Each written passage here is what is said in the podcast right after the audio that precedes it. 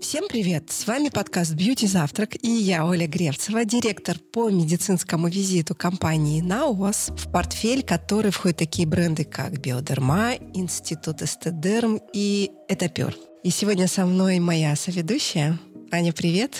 Оля, привет. Меня зовут Анна Сакян. Я бьюти-журналист и экс-бьюти-директор журнала «Гламур». И у нас сегодня фантастическая гостья, с которой я знакома много-много лет. Человек, с которым мы делали съемки для журнала «Гламур». Наталья Власова, звездный визажист. Мы поговорим про длинный-длинный список селебрити, с которыми Наталья работала, начиная от Наташи Водяновой, тезки, да, и Моники Белуччи. Да. И наших звезд из 90-х, мы поговорим про тренды на 90-е и ваши любимые клипы. Mm-hmm. И Наталья основательница Московской школы визажистов Мосмейк. Здравствуйте. Здравствуйте всем. Очень приятно быть с вами. Так рада вас видеть, рада встрече всегда. И очень рада буду все обсудить. Ну, во-первых, я тоже очень счастлива сегодня встречать эм, Наташу в нашем уютном офисе в центре. Очень красивом офисе, на самом деле. Спасибо. Мы специально оборудовали кусочек пространства таким образом, чтобы было ощущение дома. Подкасту «Бьюти Завтрак» уже три года, и я очень хорошо помню, кажется, это был пятый или шестой по счету выпуск. Мы писали с Андреем Шелковым. Mm-hmm. Андрей, привет! И с Давидом Саркисовым, это очень близкий друг, врач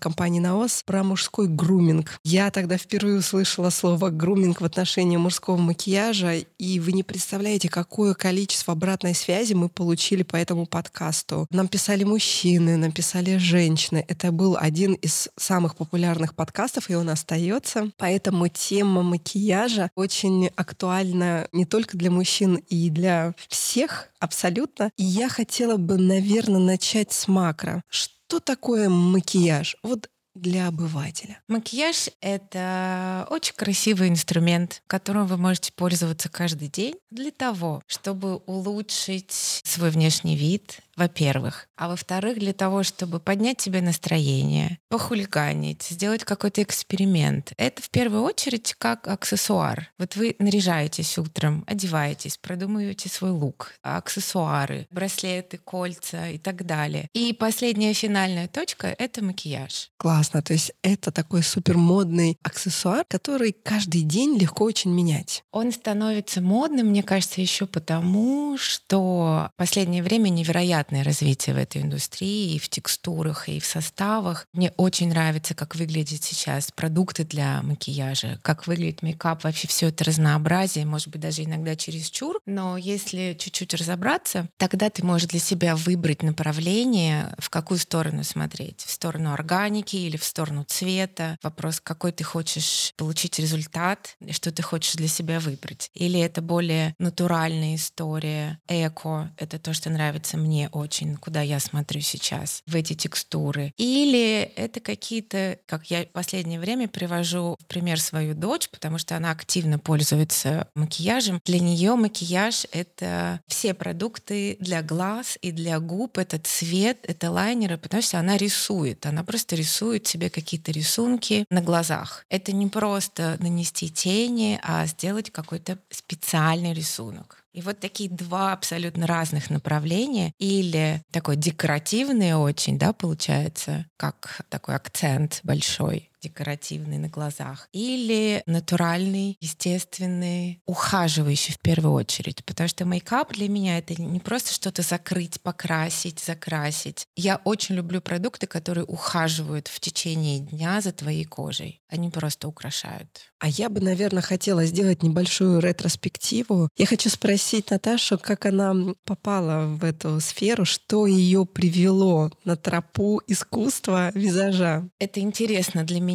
анализировать. У меня художественное образование, я люблю рисовать. Высшее художественное образование, но очень интересно, что когда я училась, и у меня была специализация современная живопись, я очень не любила сидеть и прорисовывать такой стиль реализм. У меня было больше направление современная живопись. И это так интересно, что я в результате оказалась в этой профессии, и сейчас могу часами сидеть и прорисовывать очень тонко, как какие-то тонкие детали на лице. И все вы знаете, что мы визажисты, мы должны добиться просто идеального результата, поэтому нас нужно останавливать иногда, если это что-то очень такое от нас зависящее, если какой-то интересный make. Если именно в профессию, тогда в то время профессия визажист была достаточно неизвестная. Это, наверное, гримеры кино. И визажисты появлялись, вы помните такой институт Wella Dolores. И помните стиль, тоже вот этот face-art на лице, который они рисовали. И я попала туда моделью именно к визажистам, не к парикмахерам, к визажистам. И на мне рисовали вот эти все рисунки. Я все это слушала и поняла, что мне очень интересно самой взять кисти и попробовать все-таки сделать лицо. И как только я взяла, я сразу поняла, что это мое что мне очень интересно, и я буду дальше в этом развиваться, учиться. А дальше я уже пошла учиться, поехала учиться во Францию, ассистировала и развивалась все время в этом направлении. Наташа хотела задать этот вопрос позже, но начну сейчас, потому что мы заговорили о том, как изменилась декоративная косметика mm-hmm. и как поменялись текстуры. И ваша карьера начиналась еще в 90-е. И я могу... вы создавали макияж для Жанны Фриски, Кристины Арбакайте для самых известных клипов.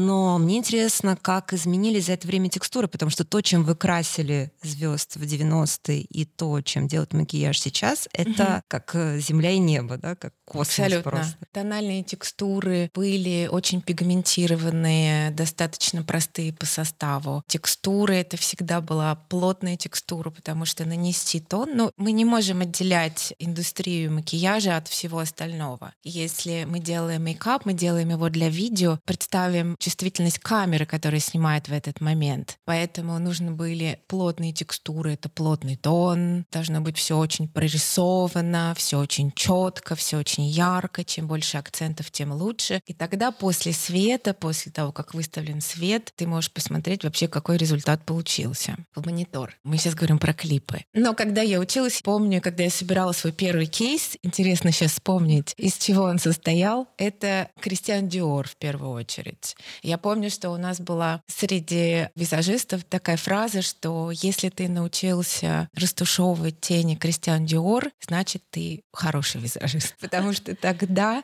это была очень сложная текстура, она была в основном пигментированная, она очень плохо тянулась и растягивалась, вот именно растушевывалась. Это сейчас есть текстура. Ты нанес чуть-чуть, растушевал, и она уже мягкая за счет своего состава. А тогда нужно было бороться. Вот с текстурой нужно было чуть-чуть бороться. А теперь текстура текстуры, что ты можешь хоть пальцем нанести. Конечно. Представляешь, какая разница? Наташа, скажите, вот какая была кожа у звезд после того, как снимали этот макияж? Потому что, по моим ощущениям, например, на кожу с какими-то проблемами, как атопический дерматит или какие-то другие чувствительную кожу, нанести макияж, и потом ее надо было очень долго восстанавливать. И сейчас людей с такими проблемами становится все больше. И как раз в 2023 году, мне кажется, для них уже нет проблемы подобрать декоративную косметику. Абсолютно. А тогда? Хочу вспомнить визажиста Шуймуру, который придумал масло гидрофильное. Вообще масло, в принципе, принес Голливуд и артистам, и на видео для того, чтобы очищать кожу. Очищали кожу маслом. Даже сначала просто оливковым, и потом он изобрел гидрофильное масло. А кто сегодня является трендсеттером или главной школой визажистов? Или вообще есть ли они такие? На кого вот сегодня визажисты, которые уже со статусом, которые больше, чем просто визажисты,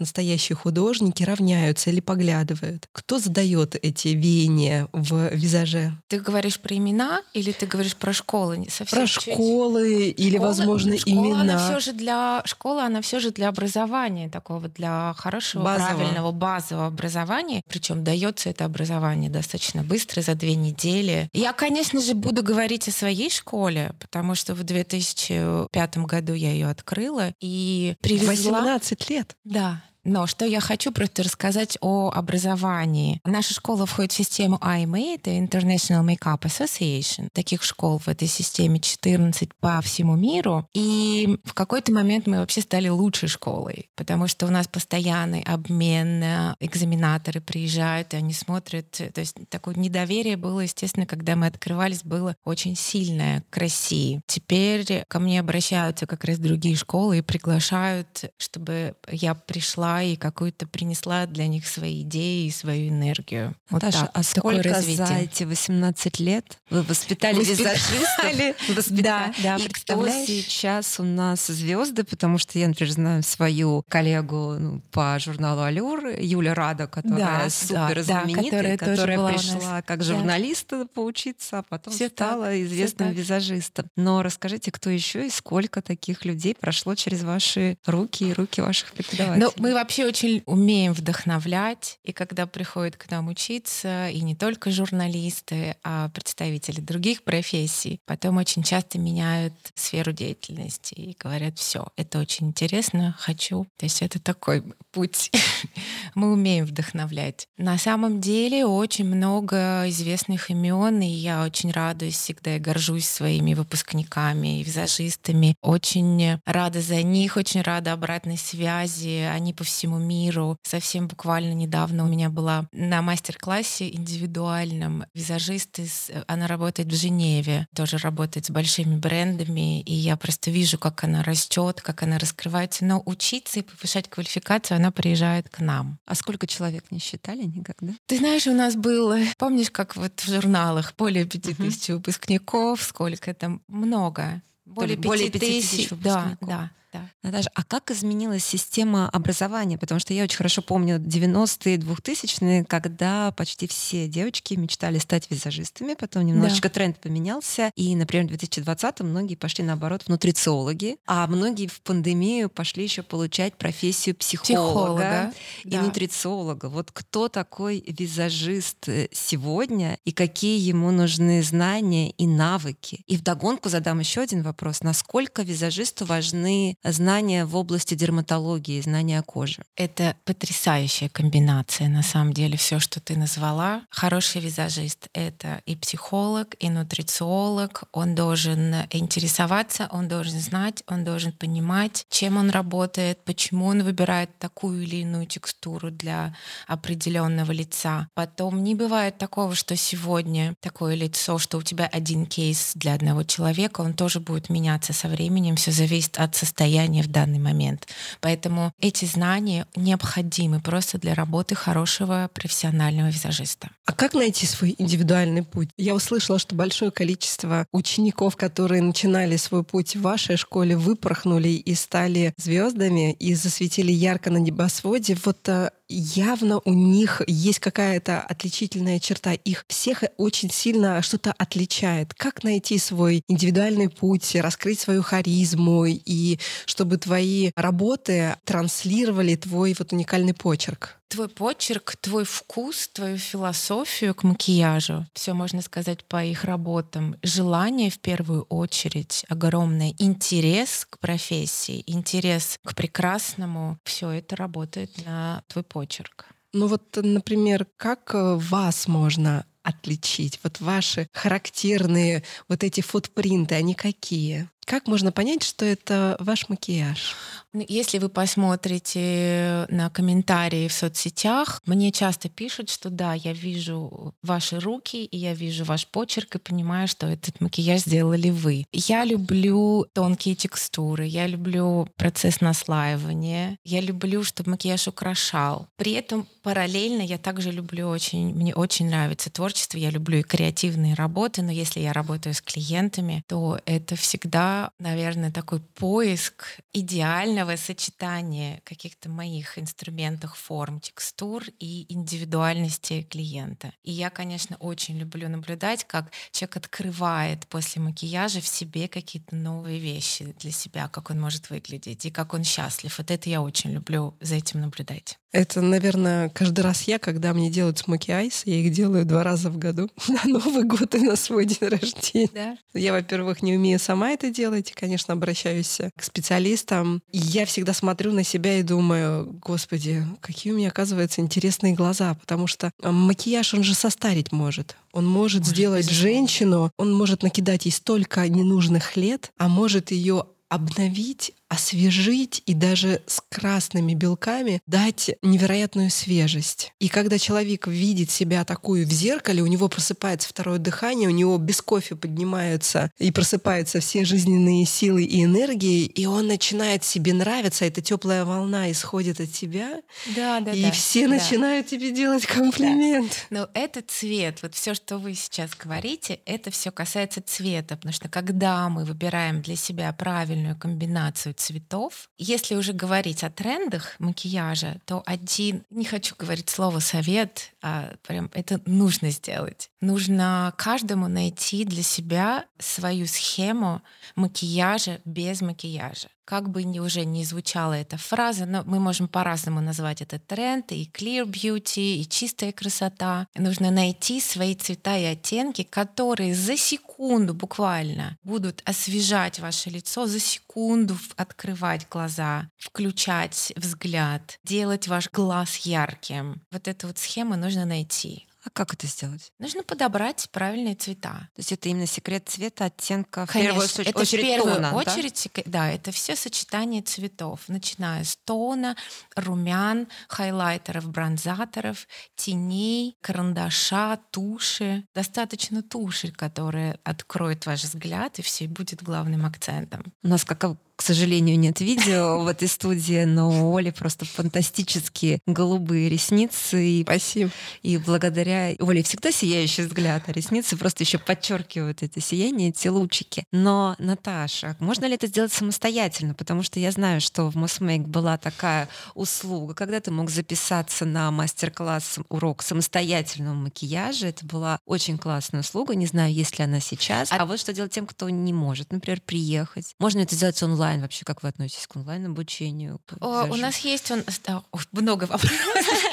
Вообще отлично, что ты заговорила об этом. Это называется индивидуальный урок э, для себя в нашей школе. Во время ковида мы делали онлайн-программы, но я могу сказать, что все равно этого недостаточно. Тебе хочется вернуться в класс и все-таки один на один поработать с преподавателем, потому что ты видишь даже как по-другому. Он просто покажет тебе, как взять правильно кисти, и твоя жизнь изменится. Просто за доли секунды какие-то простые детали, все состоит вот из этих мелочей, простых деталей, которые ты можешь узнать на уроке. И кто приходит на этот индивидуальный урок? Это или девушки, фанаты, у которых будет, может быть огромный чемодан косметики, им просто нравится косметика и покупать, а дальше они пробуют и понимают, что не знают, что с этим делать. Но остановиться невозможно, и поэтому получается чемодан, и вот с этими чемоданами к нам приходят, и мы их разбираем, что подходит, что не подходит, какие цвета ваши ваши, какие не ваши. И следующая категория девушек — это когда они понимают, что им нужно, им необходимо что-то научиться делать макияж для себя самой каждый день, какие-то простые правила, какие-то простые приемы. И за ними они приходят. Когда уже, знаешь, невозможно дальше без этого. А если говорить вообще супер простым э, языком и дать э, небольшой совет, э, с чего бы вы начали ну, вот этот вот сбор набора небольшого такого кита, который необходим для любой женщины, а возможно и мужчины, для того, чтобы выглядеть хорошо, сиять здоровьем, сиять молодой кожей, стереть недосыпы свои, не всегда качественное питание, водный баланс, который у кого-то есть, у кого-то отсутствует. Вот Какие, может быть, базовые вещи, с чего начать наполнять свою вот эту драгоценную косметичку, которая будет такой палочкой, выручалочкой хорошего настроения? Самое первое — это подготовка кожи. Никакой макияж не ляжет и не будет смотреться и выглядеть и лежать без подготовки кожи. Поэтому в первую очередь нужно бросить все свои силы на то, чтобы узнать, какой ваш тип кожи, какая она сейчас, что необходимо. Конечно, я рекомендую все-таки воспользоваться консультацией у косметолога, дерматолога, если нужно, собрать свой кейс, попробовать выровнять, понять уже для себя и выбирать продукты, уже изучить самой, может быть, какие-то вещи и подобрать вот такой базовый кейс, очищение обязательно, обязательно дневную рутину, ночную и, конечно же, маски. Вот я обожаю делать маски. Я практически каждый день делаю маски для глаз. Я очень люблю несмываемые текстуры. Я просыпаюсь и утром сразу же после умывания, очищения наношу маску и потом уже ее промакиваю там что-то дальше. И люблю их чередовать тоже в зависимости от сегодняшнего состояния. Или мне нужно очищение, или увлажнение, или лифтинг, или сияние. Ну, вообще, на самом деле, для меня это услада. Как и для всех врачей, которые нас слушают. Потому что первое, что говорит э, врач, это нужно подобрать наружные средства ухода, которые только тебе подходят. Не соседке, не блогеру или еще кому-то только тебе по индивидуальным каким-то показателям. И они вот соответствуют вашим критериям. Они должны быть супер базовые. Мягкое деликатное очищение, которое не нарушает защитный барьер. Mm-hmm. Увлажнение и защита. А дальше макияж также должен работать не только на то, что ты украшаешь себя на цвета, а также на защиту, как вы говорите, и на уход в течение дня. Вот так нужно подобрать для себя продукты, которые ты используешь каждый день. Для меня всегда одна из самых больших загадок было, как все-таки создать тот самый идеальный тон и тот самый контуринг, который не будет заметен, то есть тот красивый овал лица, потому что даже если я могу подобрать маску, нанести массаж, один из трендов, который последние лет 15, по-моему, на всех показах существует, это когда визажисты сначала делают массаж лица, наносят маски, потом увлажняющие средства и только потом тональный крем. Но вот именно как нанести этот тон так, чтобы все было, с одной стороны, естественно, а с другой стороны на фотографиях выглядело хорошо. Я для себя за все годы не нашла ответа, поэтому хочу спросить вас. Не верю. Не верю. Правда? Как нанести? Ты хочешь технически? Как чем нанести? Какие? Вот в чем этот особ... Когда мне делает визажист да. макияж, я да. понимаю, что вот все Когда я тут Когда же ты тонalь... сама делаешь, Нет, что происходит? Почему не то? Не знаю. Нет этого magic. А чем ты наносишь руками? Руками. А возьми спонж. Если ты возьмешь спонж, я понимаю, почему ты, в чем разница. Когда ты наносишь сам себе, получается, во-первых, более легкий результат, когда ты наносишь рукой продукт. Но когда ты возьмешь спонж, влажный только обязательно спонж, мы его смачиваем и отжимаем и наносим любой тон очень плавно, шаг за шагом по лицу, и получается более ровное покрытие. В этом секрет. Попробуй спонжем. Видишь, аларчик просто открывался. А всегда все очень просто в результате.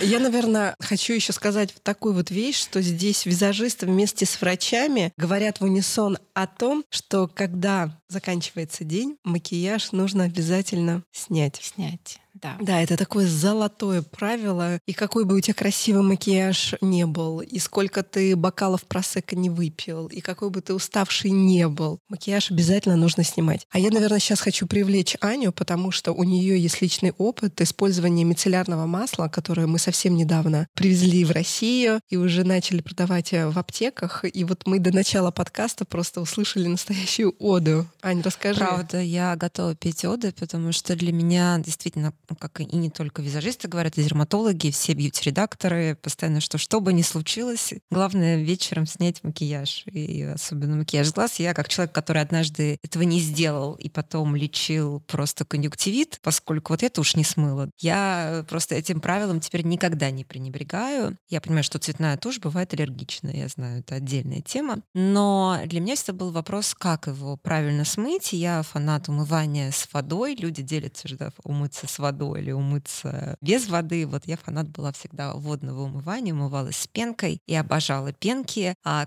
гидрофильным маслам относилась скептически. Я пробовала разные. Я знаю, что, как вы рассказываете, Шуэмура один из первых. Но гидрофильное масло тоже с водой. Да, потом да. разбавляется водой. Вот мне как-то с ними не складывались отношения. И, правда, мицеллярное масло Биодерма стало моим первым удачным mm-hmm. опытом за 20 с лишним лет. Это правда. Я сейчас не шучу, ни в коем случае. Не а почему тебе нравится это масло? Потому что я тоже, как мы сейчас вернемся к цветной туши, я, как и Оля, люблю цветную тушь, и я люблю тушь, которая смывается умываться водой, но все равно чуть-чуть остаются следы, и мне хочется умываться одним средством, то есть весь макияж смыть одним средством. И вот мицеллярное масло мне позволило это сделать. То есть именно у меня просто я смываю все, и тушь, и тени, и тональный крем, и потом на лице остается очень приятное ощущение, так что не хочется сразу бежать и наносить что-нибудь для увлажнения. Поэтому вот первый флакончик у меня заканчивается, и я делюсь опытом использования своего первого флакончика. Мне не терпится попробовать, уже очень интересно. На самом деле мне тоже, потому что у меня опыта нет.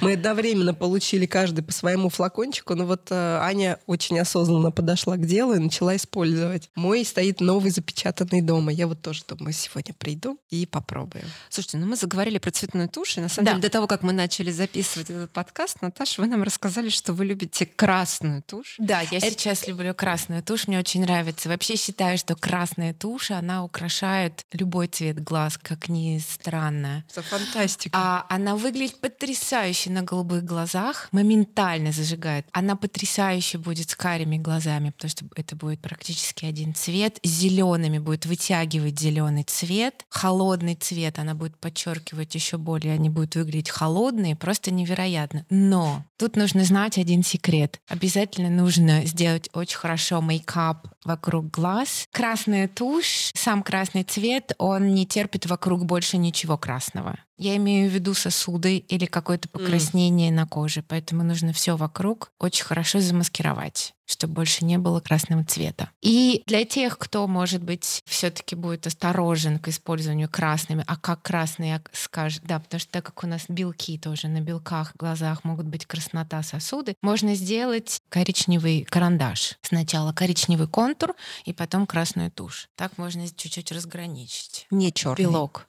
Не черный. Вообще черный с красным это очень драматичное сочетание. Я очень люблю работать на тонких нюансах и оттенках и сочетаниях, поэтому коричневый и красный. У меня в продолжении красного есть вопрос дальше. Он будет про тренды, потому что, Наташа, когда вы заговорили про красную тушь, у меня просто мгновенно в голове случился флешбэк, и я вспомнила, наверное, одну из самых знаменитых коллекций конца 90-х, которую делал арт-директор Ланком Фред Фаруджа. Это была коллекция красного макияжа. Тогда только-только как раз в Россию приходили приходили бьюти-бренды, только запускались Dior, Chanel, Lancome. Вообще появилось понятие национальный визажист, появились визажисты в магазинах. Этого же не было во времена СССР. Да, да, То есть конечно. все поэтому невероятно скучали. Это было что-то из области фантастики. И бренды люкс каждый сезон выпускали свои коллекции макияжа. То есть весна-лето и осень-зима.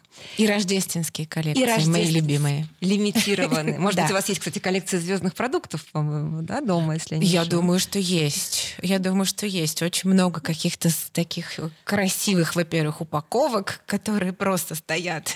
Ты им не пользуешься, но они очень красивые, потому что рождественские коллекции — это всегда очень красивая упаковка, которую ты просто берешь, и она должна быть у тебя в руках. Я никогда не забуду, по-моему, это был или Дольче Габбана или Том Форд, сейчас я не могу вспомнить. Знаешь, когда как камень они сделали пудру, а упаковка красная, как камень, как гранат, красный рубин, очень насыщенный, и ты просто не можешь это не, не взять. Дольче Габбана, да, Дольче Габбана, Дольче Габбана да, золотая упаковка. упаковка. А внутри их, я помню, обычные пудры, но я просто не могла оторваться от этой упаковки. Я к чему да. вспоминаю вот этот флешбэк. Да. То есть я понимаю, что тогда впервые это была какая-то революция. Красный цвет в макияже макияжа. Действительно, уже говорили, что это, может быть, мы боимся носить. Сейчас я понимаю, что, во-первых, есть тренд такого возвращения в 90-е, очень яркий. И вот на ваш взгляд, какой макияж, какие, может быть, движения, графику из 90-х имеет смысл применить в своем повседневном макияже? И насколько смелее стало новое поколение? Во-первых, хочу сказать тоже свой комментарий насчет времени, о котором ты говорила, когда каждый бренд выпускал коллекции два раза в год, плюс рождественские коллекции, и большая команда работала, национальные визажисты, ведущие визажисты, и все мы встречались по всему миру, обменивались какими-то своими идеями и вообще своим стилем работы, и вообще обменивались знаниями, каким-то опытом. Это было потрясающее время, потому что на самом деле сейчас время совсем другое, все это закончилось. Я просто помню, получается, что на моих глазах менялась концепция работы бренда, потому что я сама была национальным визажистом Джорджо Армани в России пять лет, и после этого просто этой должности не стало, потому что поменялась идея и концепция вообще работы бренда внутри. Ты говоришь о трендах из 90-х, на самом деле эти тенденции уже сходят на нет, потому что это уже, наверное, последние три года, как ярко 90-е соединяются. Получается, что мы вдохновляемся все время ретроспективой макияжа прошлого века, и сейчас мы переходим переходим из 90-х обратно, идем по кругу и идем на 80-е опять, потому что появляется сейчас активный цвет, много цвета. Это дрейпинг, это яркие румяна, это яркие цвета. То есть тут я бы даже сказала не про 90-е, уже а про 80-е, потому что это чуть уже мы переходим в 80-е. Наташ, поскольку Новый год, давайте сразу порекомендуем, что смотреть про 80-е и повторять макияж. Ну, какие клипы, и, фильмы. И как раз про яркий цвет. Да. Вернемся про яркий цвет, вот про эту тенденцию красного. Как сейчас красный можно использовать в макияже? Во-первых, сделать его единственным акцентом красный цвет. И не делать полностью макияж красным, как вы видите на каких-то имиджах или творческих историях, в жизни все-таки лучше выбрать один акцент. Это должен быть красный, красно-малиновый, ягодный, такой вишнево-черешневый, насыщенный очень цвет. Мне очень нравится, когда такой оттенок делают на волосы. Это очень красиво сразу. Если это сочетается с кожей, это очень красиво. Очень красиво такой красный на ногтях, на губах или красная тушь. Ну, тушь просто для меня открытие. Мне кажется, вы задали сейчас новую волну желаний приобрести такую тушь у наших слушателей. А нас больше миллиона слушает. Здорово.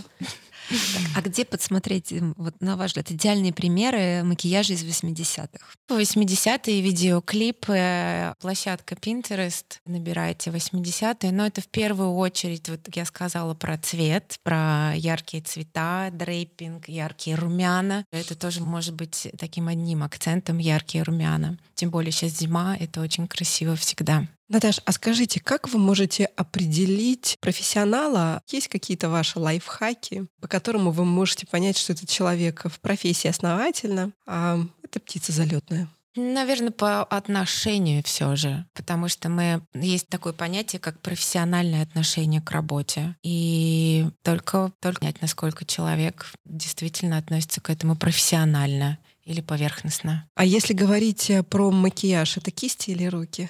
Или микс? И кисти, и руки. А для новичков, вот, например, для меня, что вы посоветуете? Начать с кистей или все-таки прислушаться к рукам, которые теплые, которые дают тающую текстуру? Или все-таки, как визажист сделает, э, сделать такой микс? И то, и то сразу попробовать. Вот опять же вернемся, все зависит от того, какая у вас кожа, какое состояние на данный момент. Если она сейчас сухая, допустим, обезвоженная или после холода травмированная, лучше все-таки делать макияж руками, а не раздражать ее кистью. Или выбрать спонж для этого. А если говорить о минимальном наборе кистей, то они какие? Вот для макияжа я условила, спонжи тоже словила. Нужно что-то еще? Ну, вам нужна одна кисть, большая, круглая. Она может быть кистью для тона, а также кистью для румян. Таких кремовых сухих текстур, неважно. По качеству тоже натуральное, это будет искусственное. Все зависит от того, насколько вы аллергичны. Сейчас очень много аллергичных э, лиц, поэтому очень многие бренды переходят на искусственные кисти. Уже тут все индивидуально. Нужно нужно выбрать. Итак, кисть для тона круглая для румян, кисть обязательно для консилера, для каких-то точечных работ, маскировки, которые вам нужна. Хотя или плоская и круглая, вот тут уже мне не хочу выбирать. Пусть будет да, две. Пусть будет две. Кисти для работы с глазами. Это тоже плоские кисти, натуральные, искусственные. А можно искусственную оставить одну. И тут, конечно, для глаз нужны несколько форм. Я думаю, что две-три точно. Кисть для бровей, если вы рисуете брови тенями. И толстая кисть для губ. Не тонкая, а достаточно большая кисть для губ. Так, кто самый-самый внимательный? Сколько всего? Целый пук кистей. Немного. Кистей 5 достаточно для макияжа. А их нужно менять постоянно? Или достаточно того, что с ними надо гигиену проводить, там, чистить и все? Нужно следить за гигиеной, обязательно их мыть специальным средством, очищать, конечно же. И если кисти хорошие, и если за ними следить, они будут служить вечно. То есть без срока годности? Да, ну, все круто. зависит. Про кисти вернемся. Я-то знаю как раз, что да. для визажиста это первый инструмент, такой же, как, наверное, для парикмахера ножницы. Поэтому многие визажисты выпускают свои кисти, создают собственные бренды. У меня с кистями была другая история. Я в поиске производителей кистей, конечно же, обратилась к японцам, изучила японских производителей, и у меня состоялся контакт, дружба с производством кистей бренда Мизуха. Это такое маленькое семейное производство кистей, которые сделали еще дополнительную такую люкс-версию кистей, назвали ее Шакуда. Я думаю, что ты должна видеть была эти mm-hmm. кисти. Это деревянные кисти, абсолютно без металла, которые сделаны по типу кистей для каллиграфии. Да, они супер легкие. Чем легче кисть, тем лучше она работает. Это такой принцип каллиграфии. То же самое для макияжа. Чем она легче, тем лучше получается макияж. Вот и весь секрет. И познакомившись с ними, я просто привезла их в Россию и стала с ними работать и продавать их. Но они сделали для меня линию. но Очень быстро мы ее продали, и больше я не возвращалась линию кистей. А так вот я не стала делать кисти под своим именем. Но вы под своим именем в свое время, больше 10 лет назад, мне кажется, да. одной из вообще первых в России привезли один продукт, который да. потом стал невероятно популярным, и да, до сих это пор да. это просто супер тренд. Сейчас, подождите. Да. И я сейчас назову этот продукт и объясню, почему я задаю этот вопрос. Я понимаю, что у вас есть та самая чуйка на продукты и тренды будущего, и вы часто посещаете косметические да, выставки, и смотрите, что появляется новенького. Поэтому мне хочется узнать от вас, что вообще, вот ваш такой прогноз на будущее, у нас декабрь, планы, давайте да. немножко погадаем, что нас ждет в косметике, на ваш взгляд, в плане трендов. А теперь скажу, что вы привезли. Наталья, не помню, в каком году запустила золотые патчи под глаза. И на самом деле, мне кажется, была тем человеком, который в России просто запустил тренд сумасшедший на патчи, который используют до сих пор. Сейчас кто-то говорит, что они отходят, и есть у них прекрасные альтернативы. У Института Тестедерм есть прекрасные есть. другие патчи, прекрасные средства для того, чтобы снять отеки, гораздо, может быть, более бережные для кожи вокруг глаз, но у вас были очень красивые патчи, которые можно было снимать просто. Ты знаешь, они не только были красивые, они уникальные по своему составу, потому что там была потрясающая и богатая по составу сыворотка, ее было много. А первое — это сам материал, из которых сделаны патчи. Это натуральный каучук, который при соприкосновении с кожей просто практически растворялся. И ты снимаешь уже просто сухую пленочку с глаз. И, конечно, кожа потрясающая, невероятно выглядит. И в какой-то момент я поняла, что я не могу не то, что сама без них жить, я просто не могу работать без них. И, конечно, мой макияж начинался всегда с патчей. Сейчас клиенты, фанаты наших патчей до сих пор пишут нам. А мы обязательно сделаем ребрендинг и перезапуск просто в более эко экологичной версии, потому что вот эта пластиковая банка, которая была у нас раньше, она мне не нравилась своим объемом. Это обязательно будет рефильная история. И это на самом деле для меня сейчас самый большой тренд. Это экологические упаковки, это эко-текстуры, прозрачные свои по составу. Это для меня сейчас самый главный тренд макияжа. И для меня поиск вот такой текстуры и для макияжа, чтобы она еще была эффективная, чтобы был цвет, чтобы работал пигмент, вот это сейчас для меня самая главная задача. Это так на ос откликается, потому что главный наш принцип — это принцип экобиологии. Это бережная забота о человеке, бережная забота об окружающей среде. И у нас очень много проектов и международных, и проектов в рамках страны, где мы поддерживаем вот это экологичное очень потребительство потребление, направление, и всегда думаем о том, что мы после себя оставляем. Вот мы до начала подкаста говорили об упаковках, которые ре, да, то есть они сделаны из вторсырья. И даже хочу сказать, знаете, у нас такая история есть. Мы работаем с поставщиками сырья, которые тоже очень тщательный отбор проходят, и мы выбираем тех, у кого есть социальная ответственность, кто помогает тем, у кого эта помощь остро стоит, кто, например, проводит мероприятия мероприятия регулярные для своих команд, для того, чтобы и командам тоже, которые работают с этим сырьем, помогать. То есть мы ищем те компании, которые социально ориентированы и нацелены на то, чтобы служить людям. И миссия вообще на ОС звучит просто care first, забота прежде всего. У меня есть последний вопрос, но, да. Наташа, вы не обязаны отвечать, потому что он специфический. Врачи на системной терапии, это когда вовнутрь таблетки идут, mm-hmm. назначая, получают э, резкое очень обострение. Например, при таких видах заболеваний кожных, как акне, акне. Mm-hmm. или розация, это когда очень чувствительная кожа, видны сосуды, необозримо, то есть не надо ничего надевать, специальные очки, чтобы увидеть. Это видно, что кожа очень нуждается в бережном уходе. И зачастую нас дерматологи спрашивают, а есть ли какие-то лайфхаки, как помочь таким пациентам, которые каждый день ходят на работу, либо в университет, а сегодня мы, находясь в больших городах, исключительно всех встречаем по одежке. Какой у тебя сегодня классный макияж, какая у Конечно. тебя сегодня кофта классная. Вот вы на мои ресницы, там, девчонки, обратили внимание. И люди себя не очень хорошо чувствуют а, с точки зрения того, где они в социуме находятся, потому что у них обострение акне или розация или другой кожной болезни. И они хотят использовать средства наружные в виде тонов или вот я услышала слово консилер. Мне нравится это слово, потому что оно что-то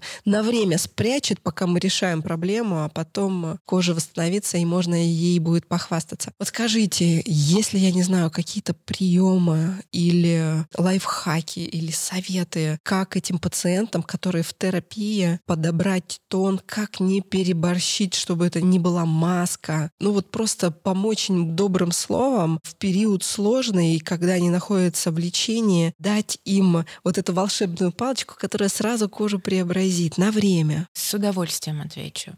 Класс. Потрясающий вопрос.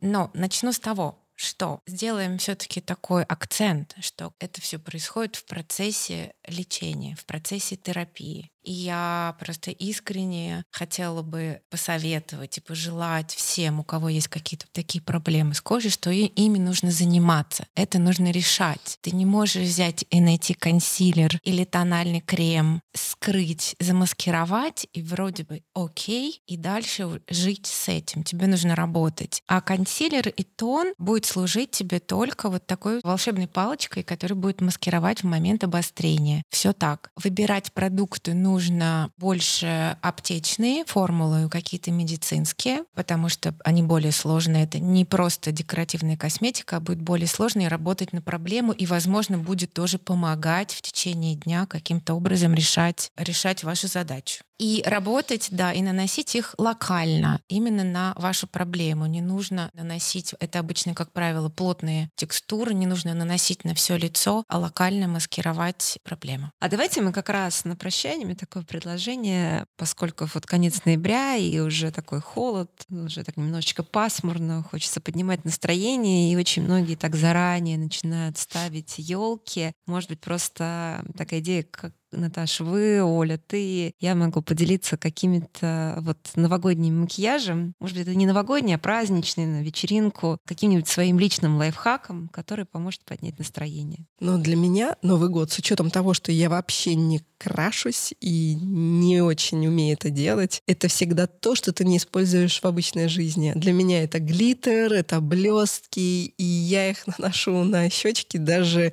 минуя зеркало, и это сразу дает мне такое хулиганство хулиганство и настроение, неважно, какое до этого было настроение, сразу градус растет. Я люблю цвет на губах в Новый год всегда. И обращаю внимание вот на какие-то новые цвета. И коллекции, которые выходят э, специально под Рождество, это всегда очень красивые, яркие, возможно, с глиттером текстуры. И это очень красиво на губах. Я на самом деле вот э, скажу, что я уже много-много лет фанат голубого и зеленого цвета на глазах. Mm-hmm. И я, вот для меня вот это такой оттенок новогодней голубой ели.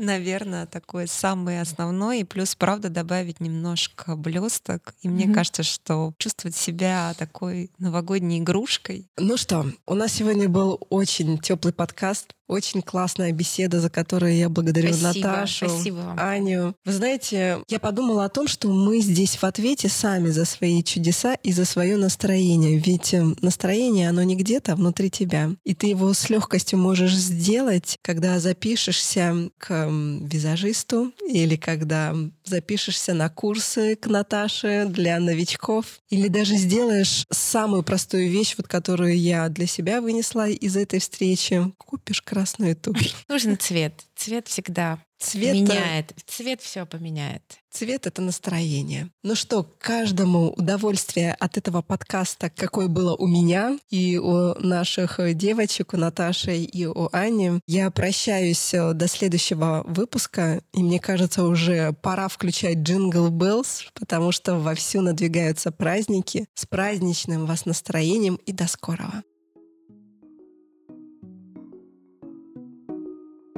Подписывайтесь на подкаст «Бьюти Завтрак» в любом приложении, где вы слушаете подкаст. Ставьте лайки, если вы слушаете нас на Яндекс Музыке. А еще оставляйте комментарии в приложении Apple Podcast. Мы внимательно следим за ними и стараемся сделать подкаст еще лучше для вас.